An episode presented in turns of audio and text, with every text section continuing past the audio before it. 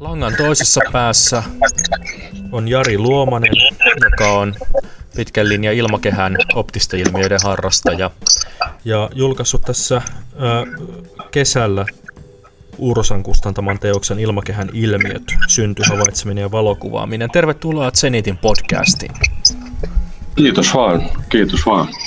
Voisitko aluksi kertoa kuulijoille hieman itsestäsi, ää, tota, kuka olet ja missä vaikutat? Joo, tosiaan Jari Luomanen on ja tamperelainen tutkija ammatiltani.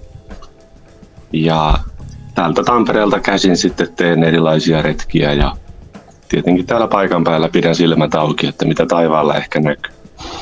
Kyllä, kyllä. Työskentelet tosiaan Tampereen yliopistolla. Voitko kertoa työstäsi vähän sen, että minkä, minkälaisten asioiden parissa tutkimustyötä teet?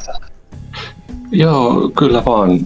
Mä oon tosiaan tutkija, alun perin maantieteilijä, valmistunut jo kauan sitten maantieteilijäksi, mutta sitten siirtynyt yhteiskuntatieteiden puolelle ja varmaan eniten on penkonut media- ja teknologian merkityksiä ihmisten arkielämässä.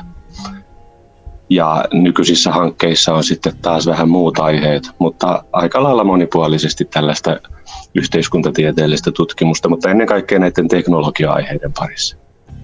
Aivan. Miten tota, olet alun perin päätynyt tähtitaivaan ja ilmakehän ilmiöiden harrastamisen pariin? Kirjoitat tuossa kirjassa Ilmakehän ilmiöt siinä esipuheessa, että harrastus taivailmiöihin alkoi sinun osalta jo 80-luvulla. Joo, kyllä se pitää paikkaansa, että silloin naapureiltani sain semmoisen kirjan kuin Avaruus. Olikohan se sellainen kuin Avaruus koko perheen tietokirjasto tai joku vastaava. Muistaakseni se pääotsikko oli Avaruus ja ja sitä kautta sitten tavallaan mielenkiinto virisi, että, että mitä kaikkea taivaalla voi näkyä. Ja siinä taisi sitten tulla vuoden parin sisään toi Hallein komeetta käväsee lähiohitusta aurinkokunnassa ja, ja tuota, olin siitä kovin innoissani ja pieni kaukoputkikin tuli silloin sitten hankittua. En kyllä sillä nähnyt sitä komeettaa, mutta, mutta siitä, se, siitä se innostus sitten kyllä aiheeseen lähti ja, ja tota, vaikka mä sillä, se oli sellainen pieni, pienen pieni linssiputki, missä ei sinänsä ollut mitään vikaa, mutta tuota, jotenkin se optiikka ei ehkä ollut paras mahdollinen, että sillä oli aika vaikea nähdä kohteita. Kuusta sillä erotti joitain yksityiskohtia kyllä, mutta sitten aika pian tuli hankittua sellainen vähän isompi peilikaukoputki, semmoinen instrumentaariumi Red 50, millä oli oikeasti jo ihan kiva katsella, että sillä erottu sitten Jupiterista vähän kaasuvöitä ja, ja tuota, pikkusen erilaisia sumuja pystyi sillä kattelemaan ja sitä kautta lähti sitten tämä tähtiharrastus liikkeelle. Aivan. Tota, tuossa tota, kirjassa on aika paljon näistä ilmiöistä, erilaisista ilmiöistä valokuvia ja harrastatkin tätä, varmaan tätä ilmakehän tarkkailua valokuvan, val, valokuvaamalla etupäässä. Niin, niin tota, missä vaiheessa tämä valokuvaaminen tuli sun harrastuksen osaksi?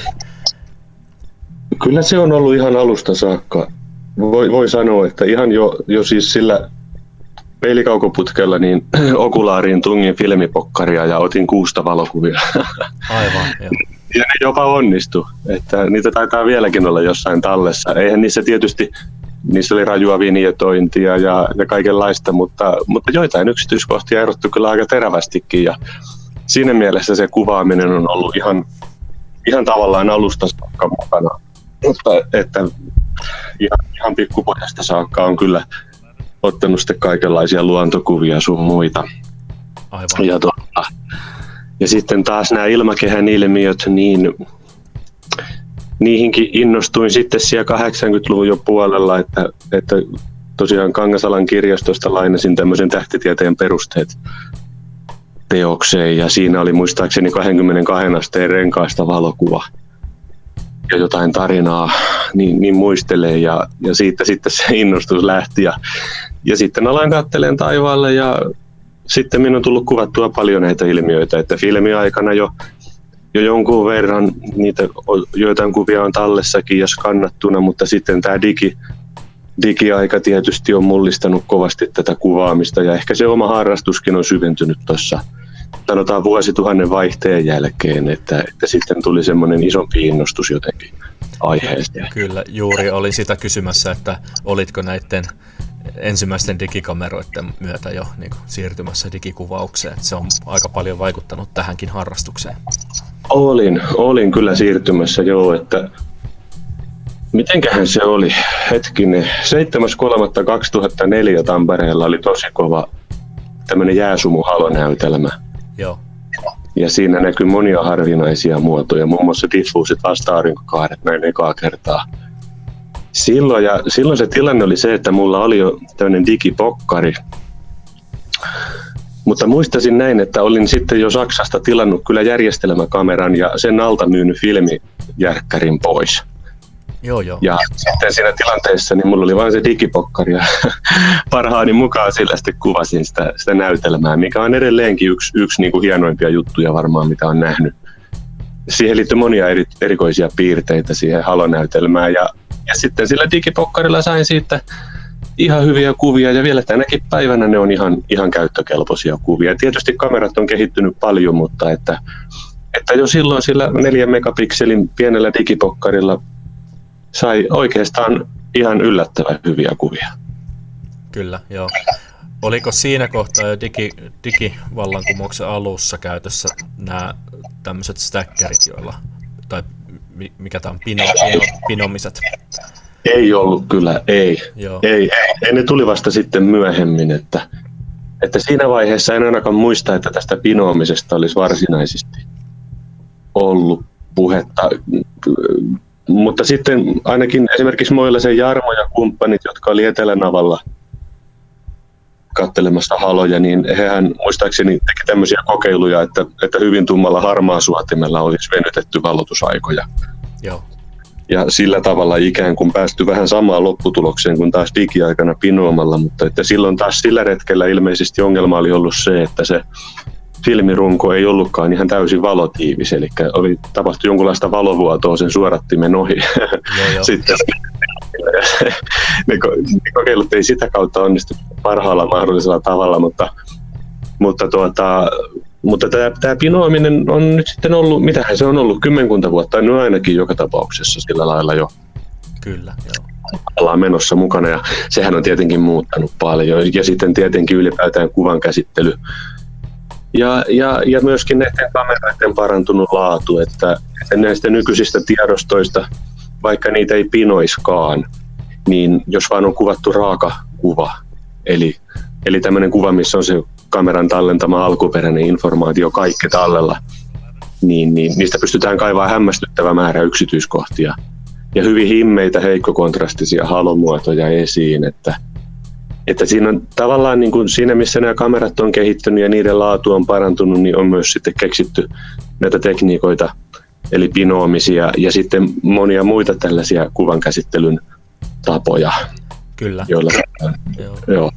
Tässä tota, ilmakehän ilmiöteoksessa käytkin näitä läpi hyvin ja ohjaat niiden eri tekniikoiden käyttöön erilaisissa, erilaisia ilmiöitä kuvatessa. Olet tosiaan juuri julkaissut tämän teoksen Ursan kustantamaan teoksen ilmakehäilmiö. Voisitko kertoa lyhyesti tämän, tästä projektista, miten, mikä sai sinut kirjoittamaan tällaisen teoksen ja, ja tota, miten projekti eteni? Joo, se idea tuli varmaan joskus ensimmäisen kerran muistaakseni tuossa 2011 tai 2012 aloin miettiä, että tällaiselle ehkä voisi olla tilausta. Meillähän on Minna Ertin niin kuin mainio kirja, jossa on kuvattu tosi monipuolisesti kaikenlaisia ilmakehän ilmiöitä. Ja se edelleen puoltaa tietenkin paikkaansa harrastajien kirjahyllyssä, mutta sitten toisaalta juuri nämä mainitut kuvaamisen ja harrastamisen erilaiset tavat on, on muuttunut. Niissä on, menty eteenpäin ja, ja sitten tietenkin ilmiöistä on uusia kuvia, enemmän kuvia ja, ja sitten myöskin meidän ymmärrys monista ilmiöistä on syventynyt ja on löytynyt paljon uusia ilmiöitä ja, ja tota, samaan aikaan sitten, kun tätä mielessäni mietin, että, että, että sellainen kirja voisi ehkä olla paikallaan tai sille voisi olla tilausta, niin samanaikaisesti sen kanssa alkoi kehittyä sitten tämä taivaanvahti havaintojärjestelmä. Ja, ja taivaanvahtihan on, on tosiaan muuttunut paljon niistä ihan alkuajoista siitä, kun se ensimmäisen kerran aikanaan julkaistiin ja, ja, ja, ja hienosti onkin muuttunut ja löytänyt suuren yleisön ja tuntuu, että oikeastaan ihan ihan, ihan mahdoton määrä uusia harrastajia, ainakin sellaisia uusia harrastajia, jotka lähettää kuviaan muidenkin. Ja, ja että ne ilmiöt tulee, havainnot tulee muidenkin tietoon, niin sitä joukkioa on tullut paljon lisää. Ja tietysti mä toivon, että monet heistäkin löytäisi tästä kirjasta jotain inspiraatioa ja, ja uusia asioita, mitä oppia. Että, että siinä, missä meillä on netissä paljon tietoa näistä ilmiöistä, niin sitten tämä kirja ehkä kuitenkin vielä taustottaa ja koko yhteen sitä ilmiöiden taustaa, sitä fysikaalisen synnyn, synnyn taustaa ja, ja sitten toisessa päässä tätä kuvaamista ja havaitsemista, siihen liittyviä asioita. Että tämä pyrkii olemaan sellainen yleiskatsaus, joka antaisi aika lailla harrastajalle avaimet käteen, että, että missä voi nähdä ja miten kuvata ja kuinka päästä tässä – touhussa alkuun. Kyllä. Ja, ja, ja ylipäätään, ja sitten myöskin toimia ihan sellaisena hakuteoksena, että jos näkee jotain, niin voi koittaa etsiä sitä sitten tuolta kirjasta, että mistä mahtoo olla kysymys. Kyllä, joo. Ja hyvin, mitä nyt en voi sanoa, että olen lukenut kirjan, mutta olen sitä tässä viikon varrella, kun se vi- viikko sitten hankin selannut joo. ja silmäillyt, niin hyvin kansantajuisesti käyt läpi myös ne ilmiöiden taustat ja ymmärrettävällä tavalla. Ja, ja tota, sitten myös sit se on niin kuin valtava kirja, valtava voima siinä, että ne on myös sitten visualisoitu ja kuvattu ihan, ihan kuvina mukana ne ilmiöt siinä, että, että niin kuin pääsee, jos ei ihan sitä syntymekanismia ymmärrä niin kuin katsoa kuvaa, niin pystyy aika paljon keksimään. Kyllä, joo, kiva kuulla. Ja, ja sitten tämä on niin kuin, siitä täytyy tietysti kiittää kustannustoimittajaa ja kustantajaa ylipäätään, että, että tota, he paljon, paljon tosiaan kiinnitti huomioon siihen, että, että kirja on mahdollisimman yleistajuinen ja sellainen helppolukuinen ja, ja, ja tuota, siihen tietenkin itsekin pyrin, mutta, mutta sitten jo aika paljon sieltä täytyy karsia lopulta sellaisia rönsyjä. Ja sinänsä mielenkiintoisia yksityiskohtia ja historiallisia yksityiskohtia. Joo. Mutta, mutta ehkä se tekee lopputuloksesta sitten kuitenkin sellaisen selkeämmän ja napakamman. Kyllä, ehkä niitä voi jossain vaiheessa käyttää sitten seuraavaan niin. tota, versioon tai, tai tota, syventävään teokseen. Toivon mukaan. Kyllä aika paljon jäi, täytyy sanoa, tekstiä, tekstiä leikkuuhuoneen lattialle, niin kuin sanotaan, että, että, että saapa nähdä. Tuossa tosiaan kirjassa on, olet julkaissut siinä valtavan määrän erilaisia ilmakehäilmiöitä, jotka olet pääsääntöisesti itse kuvannut. Joo. Mutta onko sinulla mielessä jotain tämmöisiä harvinaisempia ilmakehäilmiöitä, joista sinulla ei ole vielä omaa havaintoa tai ku- kuvituskuvaa? On, on, on. on vaikka on kuinka... vielä sulla listalla. kyllä, kyllä, voi sitä listaa riittää. Sitä kyllä riittää aivan loputtomiin, että, että mitähän tässä nyt ihan päällimmäisenä. No nyt ehkä, nyt kun eletään tässä elokuuta 2016 ja on ollut aivan mahdoton trombi ja vesipatsas. Lohjajärvi taisi olla. Joo, sehän oli aivan, aivan upea ilmestys, niin siitä nyt tulee heti päällimmäisenä mieleen tuommoinen kunnon trompi tai vesipatsas, että mä oon ollut joskus, se oli muistaakseni 90, eikö hetkinen, 9, olisikohan se ollut 92 tai 93, niin vene, veneilemässä veneretkellä sillä lailla, että me oltiin teltassa.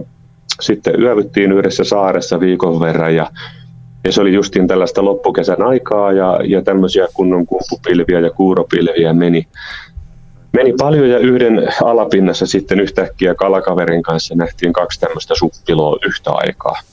Joo. Eli, eli kaksi tämmöistä hyvin terävää ja selkeää suppiloa lähti laskeutumaan sieltä pilven alapohjasta.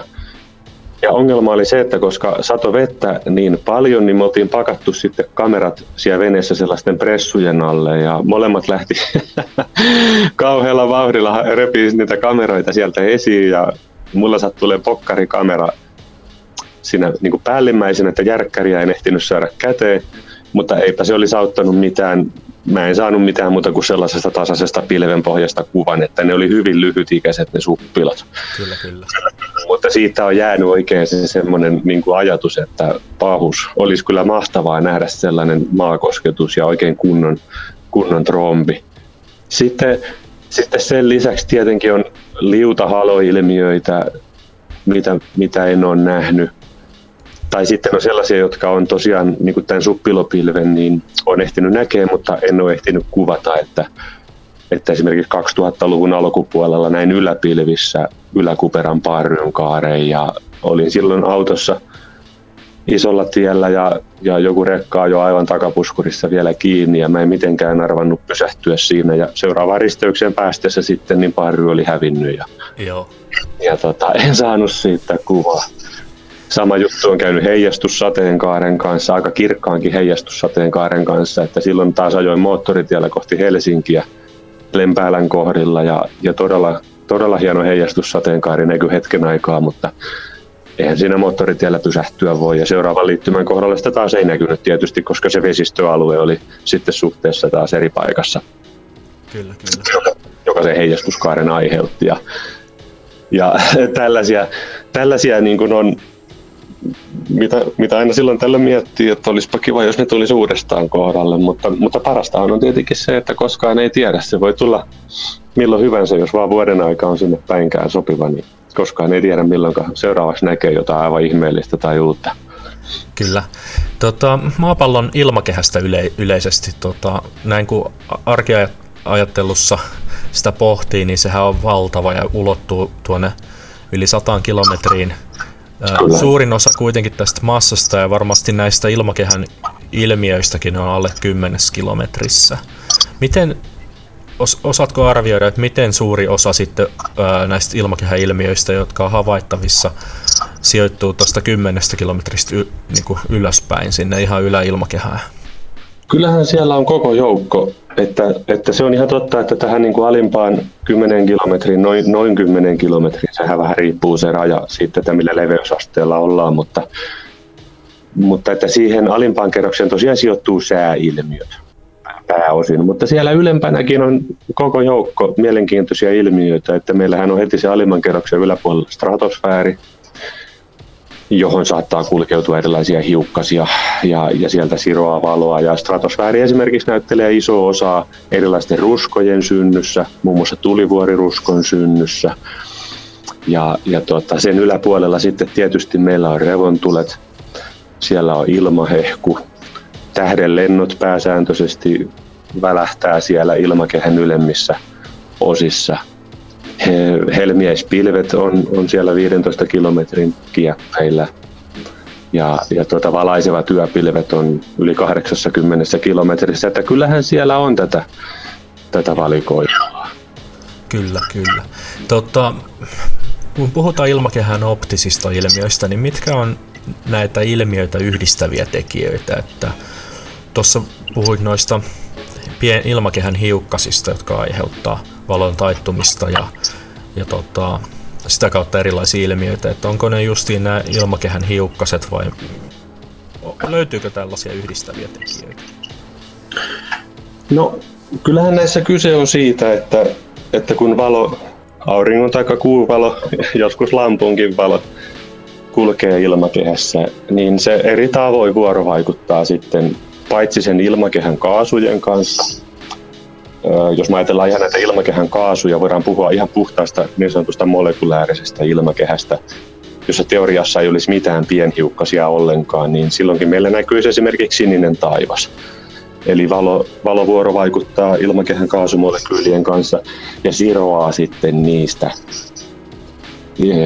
sillä tavalla, että näkyvän valon lyhimmät aallonpituudet siroaa todennäköisemmin kuin pidemmät ja, ja sen takia sitten nämä siniset ja sinivihreät aallonpituudet tosiaan dominoi sitä taivaan väriä. Ö, mutta tuota, Mutta sitten kun ilmakehä ei kuitenkaan koskaan ole täysin puhdas, eli siellä on erilaisia hiukkasia, sitten siellä on vesipisaroita, sitten vesipisaroihin liuenneita erilaisia aineita tämmöisenä aerosoleina, ja siellä voi olla jääkiteitä, siis jäätynyttä vettä, ka- kaikenlaisia hiukkasia, niin sitten riippuen niiden hiukkasten ominaisuuksista, valo vuorovaikuttaa niiden kanssa aika lailla monin eri tavoin. Ja yksi keskeinen tekijä sen siroamisen, sen vuorovaikutuksen luonteeseen liittyen on sitten se hiukkasen koko. Eli hyvin pienet hiukkaset vuorovaikuttaa valon kanssa hieman eri tavoin kuin mitä esimerkiksi jossain lasisessa prismassa tai, tai sateenkaaressa, jossa valo kulkee ison, ison tämmöisen vesipisaran, sadepisaran läpi. Ja, ja tuota, näiden pienen hiukkasten kanssa, pienten hiukkasten kanssa valo sitten usein hajoaa sellaisen eteenpäin suuntautuvaan keilaan, tämmöiseen niin sanottuun sirontakeilaan. Ja se saattaa näkyä esimerkiksi erilaisina kehinä ja renkaina auringon ympärillä. Mutta, mutta sitten kun se hiukkanen on vähän isompi, puhutaan vaikka sanotaan kymmenesosan milleistä tai jopa milleistä, niin, niin, niin sitten se valo saattaa tunkeutua sinne hiukkasen, eli vesipisaran tai jääkiteen sisään ja, ja sitten se hiukkasen sisällä taittua ja heijastua monin eri tavoin. Ja esimerkkejä näistä on tietenkin sateenkaari, jossa valo menee sinne pisaran sisään ja sitten heijastuu sieltä pisaran niin sanotusta takaseinästä ja, ja, ja lähtee kutakuinkin tietyssä kulmassa takaisin kohti aurinkoa ja, ja piirtää sitten taivaalle sateenkaaren. Sitten taas kun puhutaan jääkiteistä, niin se valo kulkee siellä yleensä tämmöisen kuuskulmaisen jääkiteen sisällä tiettyjä reittejä pitkin. Ja, ja koska ne jääkiteet on perusmuodoltaan tällaisia kuuskulmioita, niin siitä seuraa se, että on niin kuin tiedossa useita tiettyjä valon kulun eri tapoja sen kiteen sisällä ja jokainen näistä valon kuluista synnyttää omanlaisensa halon taivaalle. Ja sen takia me tunnetaan koko joukko tiettyjä haloja, jotka toiset on hyvin yleisiä ja toiset taas äärimmäisen harvinaisia. Aivan, eli nämä avaintermit, joihin törmää, kun ilmakehän ilmiöiden alkuperä lähtee pohtimaan, on sironta, heijastuminen ja taittuminen. Vai no, oikein? Uh, no, joo, joo, siis on jo kaikki termejä, jotka kuvaa joo, kyllä tätä vuorovaikutusta. Ja tämä voisi lähteä niin kuin ehkä helpoiten katsoa sitä kautta, että yleensä se, kun valo vuorovaikuttaa jonkun aineen kanssa, osuu siihen, ehkä muuttaa suuntaa tietyllä tavalla, niin me voidaan aina puhua siroamisesta. Siroamista tapahtuu tosiaan kaikista vesipisaroista, jääkiteistä ja näistä ilmakehän kaasumolekyyleistä. Mutta sitten sitten nämä heijastuminen ja taittuminen on ikään kuin siroamisen tiettyjä tällaisia alalajeja ja, ja, ja ne on sellaisia äh, tavallaan lainalaisuuksia, jotka me on tunnettu jo hyvin pitkään, eli, eli se, että kuinka valo osuu johonkin peilipintaan ja sitten siitä samassa kulmassa, kun se osuu siihen pintaan, niin myöskin heijastuu poispäin, eli jättää sen pinnan samassa kulmassa – ja, ja toisaalta voi taittua eri tavoin. Mutta, mutta näiden tällaisten tavallaan meille niin kuin arkikokemuksestakin tuttujen ilmiöiden ohella on sitten muita tapoja, joilla valovuoro vaikuttaa aineen kanssa ja, ja niitä sitten kuvataan esimerkiksi sellaisella termillä kuin diffraktio. Jos hiukkanen on hyvin pieni tai sitten jos se aukko, jonka läpi valo kulkee, on hyvin pieni, niin tapahtuukin sen valon kulussa asioita, joita me ei voida selittää taittumisella ja heijastumisella. Eli me ei voida selittää niitä tällaisella perinteisellä niin sanotulla geometrisellä optiikalla, vaan silloin täytyy ottaa huomioon sen valon aaltoluonne ja sen valon partikkeliluonne. Ja, ja jotkut ilmiöt voidaan tosiaan selittää ainoastaan tuntemalla näitä, näitä valon, valon tuota noin, niin ominaisuuksia. Ja esimerkkejä niistä on kehät, auringon ympärillä ja sitten hyvin vaikeasti selitettävä ilmiö oli esimerkiksi Gloria, joka on tämmöinen havaitsijan pään varjon suunnalla näkyvä kirkas värikehä tai useita värikehiä. Ja, ja Gloria esimerkiksi muistuttaa valonkulultaan sateenkaaren kulkua, eli siinäkin valo kulkee pisaran sisällä, pienen sumupisaran sisällä, mutta se Gloria näkyy siellä aivan pään, havaitsijan pään varjon suunnalla eli niin sanotusti auringon alavasta pisteessä. eikä siellä, missä sateenkaari. Ja, ja sen takia se näkyy se klooria siellä, missä näkyy, koska se valovuoro vaikuttaa sen hyvin pienen sumupisaran kanssa eri tavalla kuin iso, isompi kokoisen sadepisaran kanssa. Joo. Tätä on, vaik- tätä on vaikea ehkä avata tällä lailla suusanallisesti.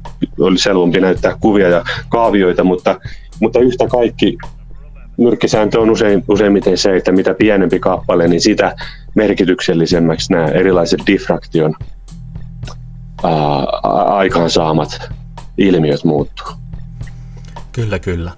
Todella mielenkiintoista ja, ja tota, täytyy katsoa tuosta kirjasta vähän tuosta Gloriasta ja sen syntymekanismista lisää. lisää. Ja laitetaan tota linkitykset tuonne Ursan sivustolle tuohon verkkokauppaan, mistä kirja voi hankkia. Tota, tosiaan valokuvat aika paljon näitä ilmiöitä ja, ja ainakin suurimmalle osalle tähtiharrastajia on selvää, että mitä kamera tuo lisää tuohon syvän taivaan kohteiden havaitsemiseen näiden pinoamisten ja muiden tämmöisten kuvan käsittelymenetelmien avulla. Mutta miten tota, kamera sitten käyttäytyy, kun otetaan ilmakehän kuvioita? Minkälaisia menetelmiä käytetään ilmakehän ilmiöiden kuvaamisessa ja, ja tota, voiko sieltä tähti valokuvaamisen puolelta tuoda jotain tekniikoita siihen? No ilman muuta voi tuoda tähtiharrastuksen puolelta tekniikoita ja musta tuntuu, että pinoaminen on aika hyvä esimerkki siitä, että, että tähtikuvaajat on ihan samalla tavalla kuvannut lukuisia eri valotuksia ja sitten yhdistänyt niitä tällaiseksi summakuvaksi, keskiarvokuvaksi tietokoneella ja, ja, ja käytännössä sitä samaa sitten usein tehdään esimerkiksi haloilmiöiden yhteydessä. Aivan. Mutta, mutta tuota, sitten jos yleisesti ajatellaan tätä ilmakehän ilmiöiden kuvaamista, niin sehän on hyvin simppeliä puuhaa, eli ne ilmiöt näkyy paljain silminkin parhaimmillaan hyvin selvästi. Ei tarvitse osoittaa kännykkäkameraa sateenkaaren suuntaan, niin kyllähän sitä kuvan saa. Ja, ja, tuota, ja voi saada myöskin merkittävän, tieteellisestikin merkittävän kuvan, esimerkiksi jostain haloilmiöstä jota ei välttämättä ole useinkaan nähty tai jota ei ole välttämättä koskaan ennen nähty. Siinä mielessä monet ilmakehän ilmiöistä on suhteellisen helppoja kuvattavia, mutta sitten niin kuin joka, vähän niin kuin kaikissa asioissa, niin, niin siinä on sitä vaihtelua, että, että osa ilmiöistä voi näkyä esimerkiksi öisin, vaikka kuuvalossa, ja, ja sitten on tietysti meillä on revontulet, ilmahehku, sitten on haastavia kohteita, niin kuin tähdenlennot ja muut, jotka vaatii sitten kameralta enemmän tällaisia teknisiä ominaisuuksia. Eli mitä parempi se kameran laatu on, niin, niin sitä paremman kuvan sitten sitten ilmiöstä voi saada. Yksi, yksi semmoinen keskeinen tekijä ilmakehän ilmiöissä on ihan se, että se kuvakulma on usein hyvä saada mahdollisimman laajaksi. Eli jos ajatellaan laajimpia halonäytelmiä, tai jos me ajatellaan ihan vaikka vain sateenkaarta ja sivusateenkaarta, tai, tai vaikkapa iltaruskoa, ruskon värejä, erilaisia hämärän sävyjä, niin on usein eduksi, että, että me saadaan hyvin iso osa taivasta yhteen kuvaan mukaan koska silloin sitten kuvasta on paljon helpompi hahmottaa sitä kokonaisuutta ja ja tämä onnistuu helpoimmin järjestelmäkameroiden kanssa. Niihin saa tosi laaja kulmaisia objektiiveja ää, aina, aina sellaisiin objektiiveihin saakka, joilla saadaan koko taivas, koko taivaan pallo kerralla yhteen kuvaan mukaan sellaisena pyöreänä kalan silmäkuvana. Aivan. Mikä tota, minkälainen objektiivi sulla on niin kuin yleisimmässä käytössä, kun sä lähdet tuonne havainnointireissuun? No jos oikein lähtee siis havaintoreissuun, niin, niin sitten se riippuu ihan siitä, että mitä on menossa, menossa katteleen. Että se, siinä aina vähän, siinä aina, aina täytyy vähän katsoa tilanteen mukaan sitten, että mitä siinä kamerassa on nokalla, mutta, mutta jos mä lähden liikkeelle tässä vaikka siitä, että, että ihan noin jokapäiväisesti kun tuossa kuljen, eikä välttämättä osaa odottaa mitään erityistä, hmm. niin, niin silloin mulla on laukussa kamera, missä on 24-70 millinen zoomi, Eli ihan tämmöinen peruszoomi. Aivan. tavanomaisesta laajakulmasta pikkuteleen saakka ja, ja sillä jo kuvaa kyllä monenlaisia ilmiöitä. aika, aika kivasti. Sillä voi poimia vaikka sateenkaaresta yksityiskohtia tai saada siitä vähän laajemman näkemyksen, mutta 24 millisellä ei vielä saa kylläkään sateenkaarta kokonaan kuvaa. Ja sitten sillä voi kuvata tuollaisia tyypillisimpiä haloilmiöitä, mutta että sitten jos tarvii laajempaa näkemystä, niin kyllä mulla on sitten laukussa aina 15 millinen kalansilmä. Ja se on tämmöinen objektiivi, mikä piirtää sitten kulmasta kulmaan 180 astetta kattavan kuva-alan, eli se on erittäin, erittäin laajakulmainen.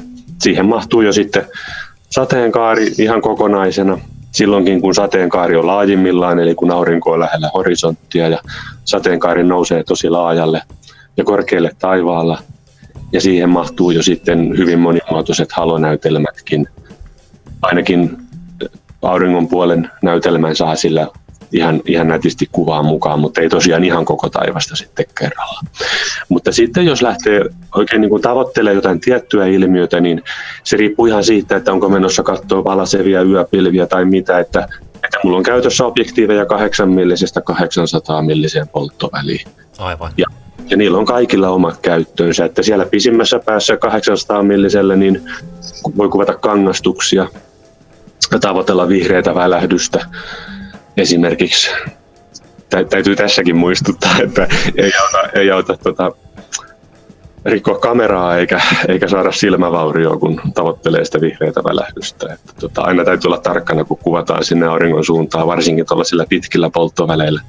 Voitko avata Mut, vähän tätä ilmiötä, että mistä on kysymys vihreä välähdys?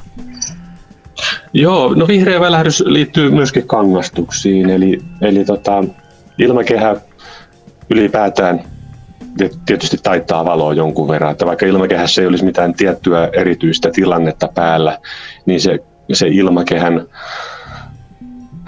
rakenne sinänsä, kun se on tiheämpi alareunasta kuin yläreunasta ja, ja sillä on tiettyjä optisia ominaisuuksia, niin aikaan saa sen, että kun aurinko laskee kohti horisonttia, niin auringon valo, joka koostuu monista eri väreistä, aurinkohan siis koetaan tyypillisesti valkoisena, neutraalivärisenä valona. Kun se laskee lä- lähelle horisonttia, niin se kyllä punertuu. Voidaan siihenkin palata myöhemmin, että miksi se punertuu. Mutta niin tai näin silloinkin se on jollain tavalla kuitenkin tämmöistä niin kuin valkoista, vaikkakin ehkä punertunutta valoa.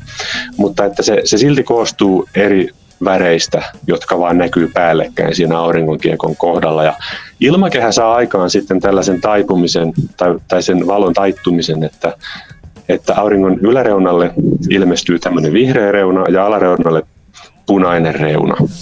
Ja tietyissä tilanteissa, kun ilmakehässä on joku tämmöinen lämpötilaprofiili, eli pystysuunnassa ilmakehän lämpötila muuttuu äkillisesti, niin se saattaa toimia eräänlaisena linssinä, joka sitten suurentaa tätä vihreätä reunaa. Ja, ja tästä, tästä on sitten seurauksena se, että kun aurinko on horisontin tuntumassa ja ja tämmöisessä klassisessa vihreän välähdyksen esimerkissä aurinko on juuri laskenut näkyvä horisontin taakse ja sitten vielä erottuu semmoinen vihreä välähdys. Niin se on, se on kannustuksen levittämä vihreä reuna. Eli ilmakehän tosiaan valoa taittavat ominaisuudet silloin tuottaa sellaisen lopputuloksen, että semmoinen nopea, yleensä hyvin lyhytikäinen vihreä välähdys sieltä erottuu. Ja, ja se on tietysti aivan äärimmäisen pienikokoinen ilmiö, koska se näkyy auringon kiekon reunalla ja sen takia me tarvitaan pitkiä polttovälejä ja suuria suurennuksia, että se erottuisi kuvassa kivasti. Ja, ja tässä on juuri aina sitten se riskin paikka, että aurinko voi olla sokasevan kirkas vielä horisontin tuntumassakin, ja jos hätäilee tai on vähän turhan ehkä innokas, niin saattaa hyvinkin käydä niin, että suuntaa kameran sitten kohti aurinkoa, ja ja, ja kohta sitten jo kamera, kamerasta nousee savu, tai pahimmassa tapauksessa sitten silmävaurio voi olla tuloksena. Kyllä, kyllä. Mielenkiintoinen ilmiö, mutta täytyy tosiaan tarkkana olla, olla kyllä tuon tyyppisissä kuin aurinkoa kohden kuvaa. Kyllä, kyllä. Mainitsit tuossa myös tota, aikaisemmin ohimennen tällaisen ilmiön kuin ilmahehku. Mikä on tämä ilmahehku ja miten se vaikuttaa tähän havainnointiin ja valokuvaamiseen? Ilmahehkuhan on sellainen ilmiö, jota esiintyy aina ilmakehässä. Ja siinä on kyse siitä, että auringon säteily, auringon tämmöinen suurenerginen sanotaan nyt ultraviolettisäteily, aikaan saa ilmakehän kaasuissa, ilmakehän molekyyleissä erilaisia viritystiloja, kun valo vaikuttaa niiden kaasujen kanssa. Ja, ja tuota, ilmahehku on kyllä siitä, siitä tosi kiehtova ilmiö, että nämä viritystilat ja erilaiset kemialliset reaktiot, joita sitten tämän seurauksena syntyy, on aika monimutkaisia ja aika pitkäkestoisia. Ne kemialliset kaavat on, on kyllä hämmästyttävän näköisiä tällainen maallikolle. että, että, että siellä, siellä tosiaan tapahtuu erilaisia viritystiloja ja, ja reaktioita sitten tämän auringon säteilyn seurauksena ja, ja sitten kun nämä reaktiot siellä ilmakehässä tapahtuu, niin niiden seurauksena syntyy valon, niin kuin tavallaan ne molekyylit ja viritystilat sitten lauetessaan synnyttää valon säteitä. Vähän samaan tapaan kuin revontulet, mutta kuitenkaan tässä ei ole kysymys revontulista. Ja, ja tuota, tämä hehku on tosiaan läsnä ilmakehässä aina, mutta toisinaan se voi olla aivan erityisen voimakasta. Ja tuota, se hehku erottuu yleensä, jos, varsinkin jos me otetaan kuva öiseen aikaan jollain täysin valosaasteettomalla paikalla. Jos sellaiseen onnistuu pääseen, niin horisontista yleensä tuommoiseen noin 10 asteen korkeuteen saakka, niin huomataan, että se taivas ei kuitenkaan ole ihan täysin musta. Ja ilmakehä on siis katseen suunnassa paksuimmillaan tosiaan siellä lähellä horisonttia ja sen takia ilmahehku sielläkin erottuu hyvin selvästi. Mutta sitten on myös sellaisia öitä, jolloin ilmahehku erottuu ihan korkealla taivaalla silmin nähden, saati sitten valokuvissa, joihin on käytetty pitkää valotusaikaa. Ja, tota, ja, ja silloin se hehku saattaa olla ryhmittyneen erilaisiksi juoviksi, kauniiksi, vihertävän tai punertavan sävyisiksi, harvinaisissa tapauksissa jopa hieman sinertävän sävyisiksi vyöhykkeiksi taivaalla, mutta mulla on sellainen tuntuma, että tämä on yleisempi ilmiö, varsinkin nämä hyvin kirkkaat esiintymiset niin tuolla pienemmillä leveysasteilla, mutta kyllä meillä Suomessakin aina silloin tällöin näkyy kuvia ihan, ihan voi sanoa komeista ilmahehkuista. Aivan. Tämä oli tota, itselleni niin kuin uusi asia, kun tuota kirjaa silmäilin. Ja olen aikaisemmin varmasti tämän havainnut ja ajatellut vaan niin kuin, ehkä niin kuin sitten kuumemmin ajattelematta, että ilmakehä vaan taittaa sitä valoa sinne horisonttiin. Joo, se on, se on tosiaan, mutta, mutta oikein semmoinen hyvä ilmahehku näin meillä Suomessa, niin sitä ei kyllä useinkaan pääse näkee. Varsinkaan jos on alueella, jossa on vähäkään valosaastetta. Tai sitten kuun valo jo riittää melko lailla hyvin peittäen sen alleen. Että, että parhaat mahdollisuudet on tosiaan hyvin, hyvin pimeillä pimeillä paikoilla sitten tehdä näitä havaintoja. Kyllä, kyllä. Tota, mitä ilmakehäilmiöitä sinä havaitset itse mieluiten? Mikä on niin päällimmäisenä mielessä tässä harrastuksessa, kun, kun tota, suunnittelet näitä havaintoreissuja? On kyllä tosi vaikea erottaa mitään tiettyä. Varmaan tietysti haloilmiöt joka on niin valtavan monimuotoinen joukko ja, ja joka on myöskin sellainen ilmiöjoukko, jota voi nähdä ympäri vuoden. Kesäisin, keväisin, syksyisin yläpilvissä ja talvisin sitten pakkasilla niin jääsumuissa. Totta kai talvellakin voi näkyä haloja yläpilvissä, mutta että talvi on sitten sitä jääsumuhalojen aikaa. Ja, ja, ja se on niin jotenkin monimuotoinen joukko, että, että, että siihen on varmaan tullut kiinnitettyä paljon huomiota – Yksi syy siihen on myöskin sitten tietenkin se, että jossain vaiheessa huomattiin, että laskettelukeskusten äärellä saattaa näkyä erittäin kirkkaita, todella hienosti, aivan voi sanoa poikkeuksellisen hienosti kehittyneitä halonäytelmiä, mikä mahdollisti sen, että, että omalla toiminnalla voi pyrkiä vaikuttaa siihen, että näkee niitä hienoja ja harvinaisia haloja. Eli voi mennä sinne halon luo, kyllä, kyllä kun monissa muissa ilmiöissä taas sitä ei voi oikein tehdä, täytyy vaan odotella. Tai, tai ehkä siirtyä johonkin paikkaan, missä todennäköisesti mahdollisesti jotain voisi vois nähdä. Mun, se, se vähän riippuu tietysti aina ilmiöstä, mutta, mutta että, että halo-ilmiöt nyt on semmoinen, mihin on tullut kiinnitettyä paljon huomioon. Mutta täytyy sanoa, että nyt sitten esimerkiksi tätä kirjaa tehdessä, niin, niin ihan tämä sateenkaarten ilmiöjoukko, se monimuotoisuus mitä liittyy sateenkaariin ja erilaiset poikkeamat ja tällaiset niin sanotut anomaliat, eli poikkeavuudet sateenkaarissa, niin ne on alkanut kyllä kiinnostaa aika paljon. Ja, ja siitä kautta ehkä, ehkä toivon, että pääsee jossain vaiheessa näkemään sitten jotain sellaista sateenkaariin liittyvää hienoa harvinaisempaa ilmiötä. Sateenkaarethan voi kahdentua mielenkiintoisella tavalla, eli pääsateenkaari saattaa varsinkin yläosistaan muuttua ikään kuin kahdeksi erilliseksi kaareksi. Joo, tuossa kirjassa olikin erinomainen kuva. Ilmeisesti Aasiassa oli kuvattu. Joo, siellä on... Lentokentällä tällainen ilmiö. Se oli satama. Kyllä, Juu. satama. Joo. Ja se on, se on kyllä todella aivan, aivan voi sanoa täysin poikkeuksellinen kuva. Ja, ja siinä voidaan vaan niin kuin teoretisoida, että, että meillä on ollut erilaisia pisarajoukkoja ilmassa, että jostain syystä sillä suunnalla, missä se sateenkaari näkyy, niin ne sadepilvet on tuottanut sitten erilaisia pisarajoukkoja, Joo.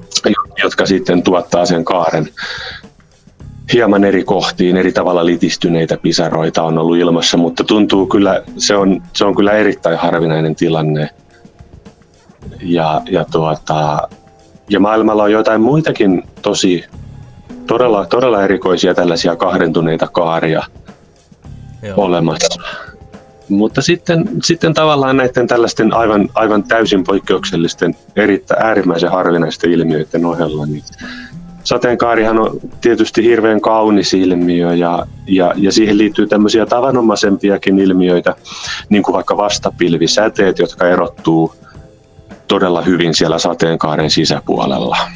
Ja, ja tämä johtuu siitä, että sateenkaari hän ei ole itse asiassa pelkästään se kaari, vaan sateenkaari on sellainen laaja vaalea kiekko, jonka reunalla sitten se värikäs kaari erottuu.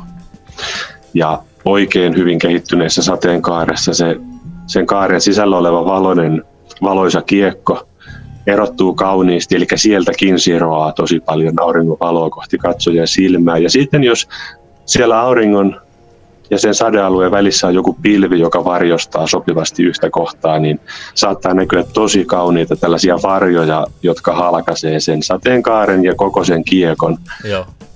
Ja tuota, sitten perspektiivin takia saattaa näyttää siltä, että se on semmoinen ikään kuin se sateenkaaren sisällä olisi tämmöisiä puolia. Niitä sanotaan sateenkaaren puoliksi, puoliksi eli, eli tota, tämmöinen sädekimppu ikään kuin siellä kaaren sisällä ja ne voi olla parhaimmillaan aivan mykistävän näyttäviä. Ja vaikka sinänsä kyseessä ei ole harvinainen ilmiö, niin sitten parhaimmilleen kehittyneenä sopivissa olosuhteissa se voi olla aivan ainutlaatuinen kerran elämässä tyyppinen tapaus.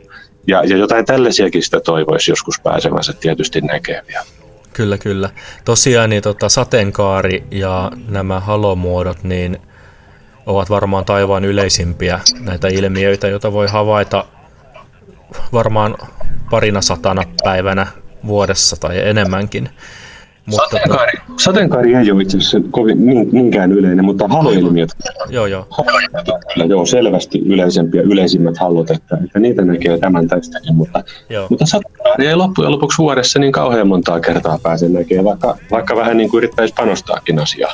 Kyllä, kyllä. Just sitä olin puhumassa, että il, tuolla ilmakehässä tapahtuu ja on nähtävillä paljon asioita, ja jos mitä, niin tämä kirja ainakin antaa niin kuin, äh, ajateltavaa ja sit sitä niin kuin välineistä, että mistä suunnasta ylipäänsä kannattaa lähteä niitä hakemaan. Ja ihan jokapäiväisessä arkielämässäkin pystyisi sit näitä havaintoja tekemään, kun osaa katsoa oikeaan suuntaan, suuntaan pitää silmät auki niin sanotusti. Joo, ja isoin, isoin kynnys on usein se, että oikea suunta on ylös. Kyllä, joo, joo. Itse asiassa tämä kirjahan alkaa tällaisella sitaatilla, Minnaartin kirjasta ja, ja tämä sitaattihan kuuluu siis näin, että tuota, avataanpa se tästä, että mä varmasti siteeraan oikein. Tämä on siis Pekka Krögerin suomennus tästä ja, ja tämä sitaatti kuuluu näin, että vaikka tuntuukin äärimmäisen kummalliselta, niin todellisuudessa emme havaitse paljonkaan muuta kuin jo tunnemme. On hyvin vaikea nähdä mitään uutta, vaikka tämä esiintyisi aivan silmiemme edessä – ja, ja tä, tästä on niin kuin lukuisia esimerkkejä kyllä. Ihan ylipäätään se, että kun ihmiset hoksaa, että taivaalla on jotain nähtävää, niin, niin sitten tulee sieltä arkisten askareiden lomasta välillä silmästyy myöskin ylös katse ja, ja sitä kautta näitä ilmiöitä alkaa nähdä. Mutta sitten, sitten vaikka olisi pidemmällekin ehtinyt harrastaa ja niin sanotusti pidemmälle ehtinyt, mutta joku ihminen, joka on harrastanut hyvin pitkään näitä ilmiöitä, vaikka hyvin aktiivisestikin, niin, niin tämän tästä me huomataan, että kun löytyy joku uusi ilmiö, ja, ja sitten siitä käydään keskustelua ja se tulee ihmisille tutuksi, niin, niin sitten seuraavina vuosina siitä alkaa tulla yhä useammin havaintoja. eli, eli vaikka, vaikka me ollaan jo virittäydytty sille tavallaan ajatukselle, että taivaalla on paljon nähtävää, niin silti moni asia jää huomaamatta, jos me ei osata erikseen kiinnittää siihen huomioon. Tämä on niin todella jännä, vähän sellainen havaintopsykologinen seikka. Joo, kyllä. Ihmisen mieleen liittyvä. Joo, kyllä. Mutta näin varmaan on, että aikojen kuluessa niin on ollut tarkoituksenmukaista kiinnittää huomioon moniin muihin asioihin kuin siihen, että mitä, mitä taivaalla näkyy. Mutta tähän tahtoisinpa sanoa, että ehkä tässä meidän nykyisessä yhteiskunnassa niin välillä voi olla oikein hyödyksi väli ihan vaan katsella vaikka pilviä ja taivasta ja rentoutua hetki omia ajatusten äärellä. Voitko kertoa Jari vähän tarkemmin tuosta, että miten haloi, halojen kuvaaminen ja havainnointi voi onnistua laskettelukeskusten lähettyvillä? Joo, toden totta. Siinähän kyse, kyse on tosiaankin siitä, että laskettelukeskuksissa alkukaudesta käytetään lumitykkejä, joilla sitten saadaan sitä lunta rinteisiin. Ja, ja tämän lumitykkien toiminnan yhteydessä sitten tapahtuu niin, että, että ne tykit tuottaa paitsi sitä karkeampaa lunta ihan siihen rinteeseen, niin sitten sen tavallaan lumetuksen, sen tykin toiminnan sivutuotteena ilmakehään syntyy hyvin suuri määrä tällaisia mikroskooppisen pieniä jäähileitä, pienen pieniä tiivistymisytimiä, jotka lähtee kulkeutumaan ilman virtausten mukana sitten kilometrien, kymmenienkin kilometrien päähän. Ja, ja nämä pienet jäähituset, jotka siis ei saada lumeksi siihen rinteeseen, vaan lähtee lähtee ilma, ilmavirtausten mukana kulkeutumaan, niin, niin niihin, niiden ympärille sitten tiivistyy tai härmistyy ilmakehän kosteudesta lisää jäätä ja syntyy tällainen kuuskulmainen jääkide. Ja, ja tämä kide ei synny hetkessä ja se ei tosiaankaan tule sieltä lumitykistä, vaan, vaan sieltä tulee niitä mikroskooppisen pieniä jäätymisytimiä.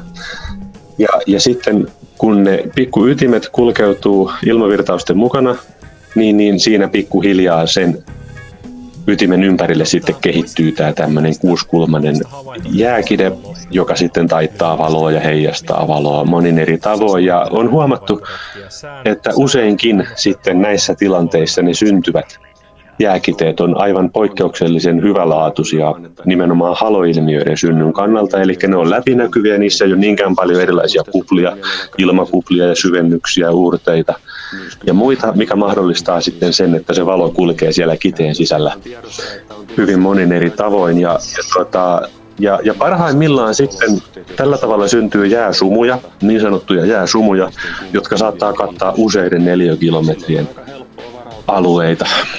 Tämän jääsumun saattaa havaita sillä tavalla, että kun ajaa laskettelukeskuksen ohi, niin huomaa, että sellainen sumuvirta lähtee tuulen mukana sitten. Ja kun sitä seuraa, niin voi olla, että on puolen kilometrin päässä tai kilometrin tai kymmenen kilometrin päässä se paras kohta sitten halojen kannalta. Useimmiten se on muutaman kilometrin etäisyydellä. Ja, ja tuota, tällöin parhaimmillaan pääsee sitten sellaisen jääsumun sisään, että kun taivaalla on kuu tai taivaalla on aurinko, niin sen ympärillä näkyy aivan häkellyttävä kudelma erilaisia kaaria, renkaita, läiskiä, jotka saattaa kattaa koko taivaan auringon suunnalla ja, ja sitten myöskin siellä niin sanotusti selän puolella, eli auringon vastapuolella, aivan koko taivaanpallon alueella saattaa mennä aivan uskomattoman kaunis tällainen kaarten hehkuva kudelma.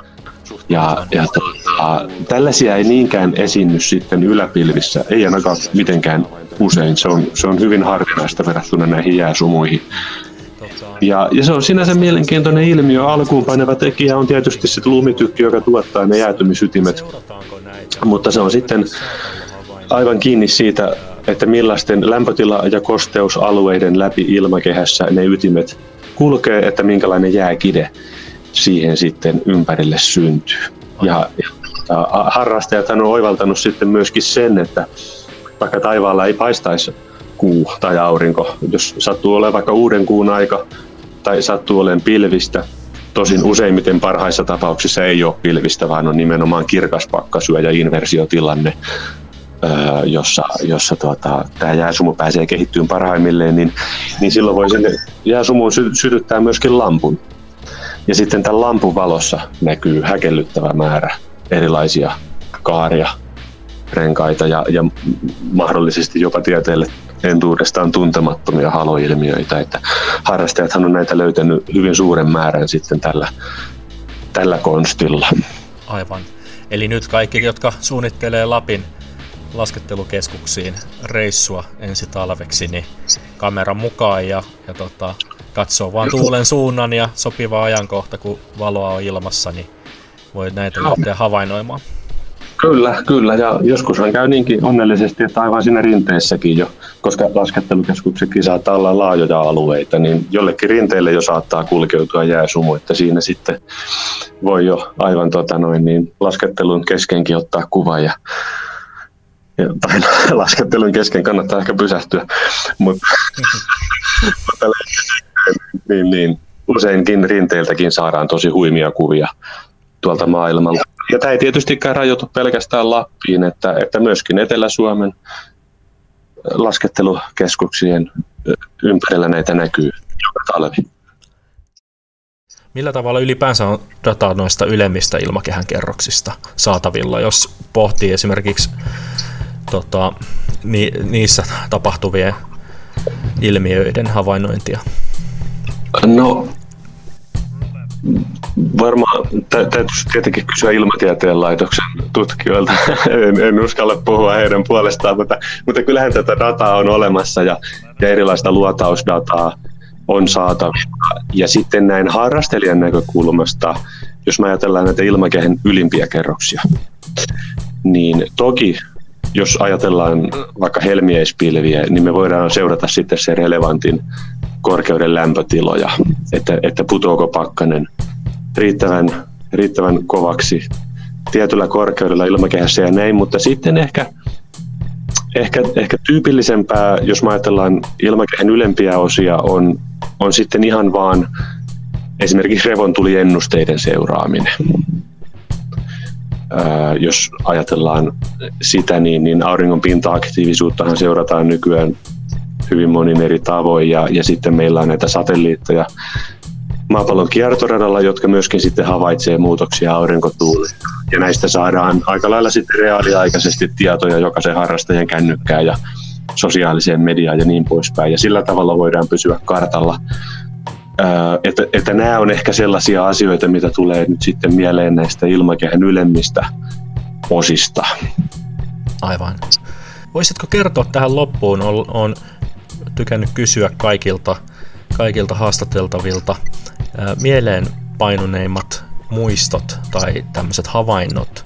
Nyt sinulta voisin kysyä kahta asiaa, eli ilmakehän, ilmakehässä tapahtunut mieleenpainunein havainto, mikä sinulla on, ja sitten toisaalta tähtitaivaan joku tapahtuma.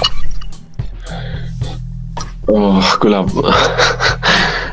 tulee kyllä niin valtavasti erilaisia juttuja mieleen ilmakehä, ilmakehän ilmiöistä. Mikähän sieltä on kyllä todella vaikea nostaa mitään yksittäistä esiin, mutta, mutta tota... Parhaimmat on varmaan kuvina tässä kirjassa. kyllä, kyllä, kyllä pitää paikkaansa. No ehkä hei, jos nyt yksi pitää nostaa, niin mennään oikein, oikein riittävän kauas sinne historiaan. Eli 90-luvun alkupuolella meillä oli näitä tulivuoriruskoja Pinatupo tulivuoren purkauksen seurauksena. Ja, ja silloin kuvasin Kankasalla Roineen rannalla tätä tulivuoriruskoa diafilmille.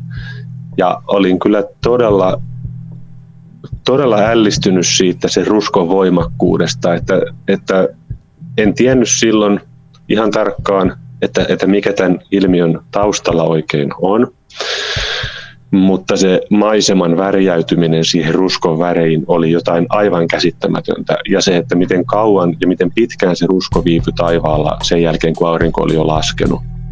Sitten tulivuoriruskosta on, on sitten skannatusta diasta kuvakin tuossa kirjassa mukana. Että se on näitä varhaisimpia, aivan sellaisia niin kuin sanotaan mykistäviä, mykistäviä havaintoja ja, ja tuota, se, se, oli kyllä aika hieno hieno ilta. Ja muistan kyllä sen värisävynkin vielä. Ja sitten mulla sattuu olemaan Fujin tämmöinen Velvia diafilmi kamerassa. Ja se kyllä tallensi aivan mahtava hienosti nämä värisävyt. Että Velviahan tunnettiin hyvin tämmöisenä värikylläisenä filminä. Ja se oli aika nappi, nappi valinta tai nappi osuma sitten siinä tilanteessa, että se tulee mieleen. Sitten tietenkin erilaiset monimuotoiset halonäytelmät, mitä on nähnyt, ensimmäiset tämmöiset hyvin kirkkaat todella paljon eri halomuotoja sisältävät näytelmät on ollut mieleen jääviä ja 2000-luvun alkupuolella Näsijärven yli liikkunut vyörypilvi valtavine salamointeineen ja, ja todella komea vyörypilven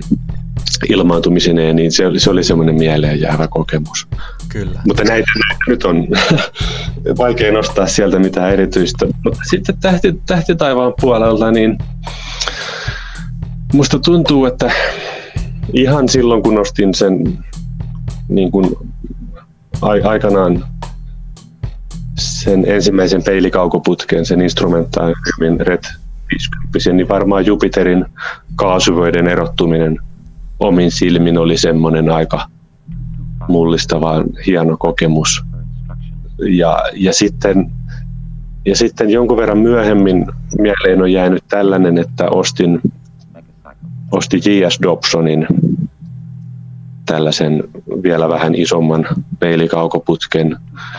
J.S. Dobson on varmaan kaikille harrastajille jossain määrin tuttu tämä tämmöinen ikoninen keltainen peilikaukoputki, mitä, mitä tota noin, niin paljon on ollut harrastajilla käytössä. Ja, ja tota, semmoisen sitten raahasin peltoaukeelle.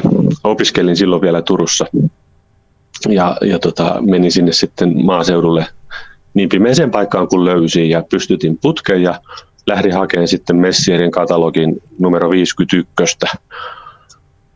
Ja, ja tota, kun sain sen sitten etsimeen ja, ja näin kaikki ne yksityiskohdat, niin jotenkin tuntui, silloin kyllä tuntui tosi hienolta, että mulla oli kyllä kova tekeminen, että mä sain seurattua sitä siinä etsin kuvassa, mutta sattui mm. hyvä näkyvyys ja hyvä seeing ja, ja, ja tota, kaikki ne kierrehaarat siinä galaksissa, niin, niin tietysti aika, aika kultaa muistot, mutta siinä hetkessä se oli aivan käsittämätön juttu, että niinkin paljon sai yksityiskohtia visuaalisesti sitten siitä kohteesta näkyviin. Aivan, aivan. Hieno. Kiitos haastattelusta. Jari Luomanen. Ja tota, tähän loppuun, niin nyt kun tämän haastattelun ja juuri julkaistun kirjan Ilmakehän ilmiöt innoittamana saadaan suunnaton joukko uusia harrastajia tarkkailemaan taivasta, niin tota, annappa loppuun vielä terveiset tälle porukalle. Oikeastaan mun toiveeni on se, että mahdollisimman moni ihminen löytäisi nämä ilmiöt joko ehkä suuremmaksikin innostuksen kohteekseen, tai sitten osana muuta luontoharrastusta.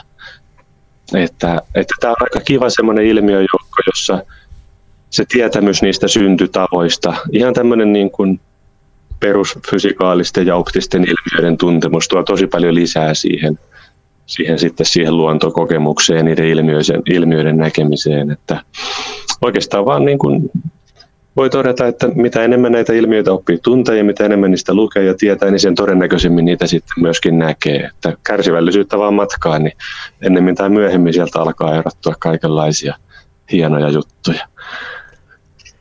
Kiitos paljon. Kiitos.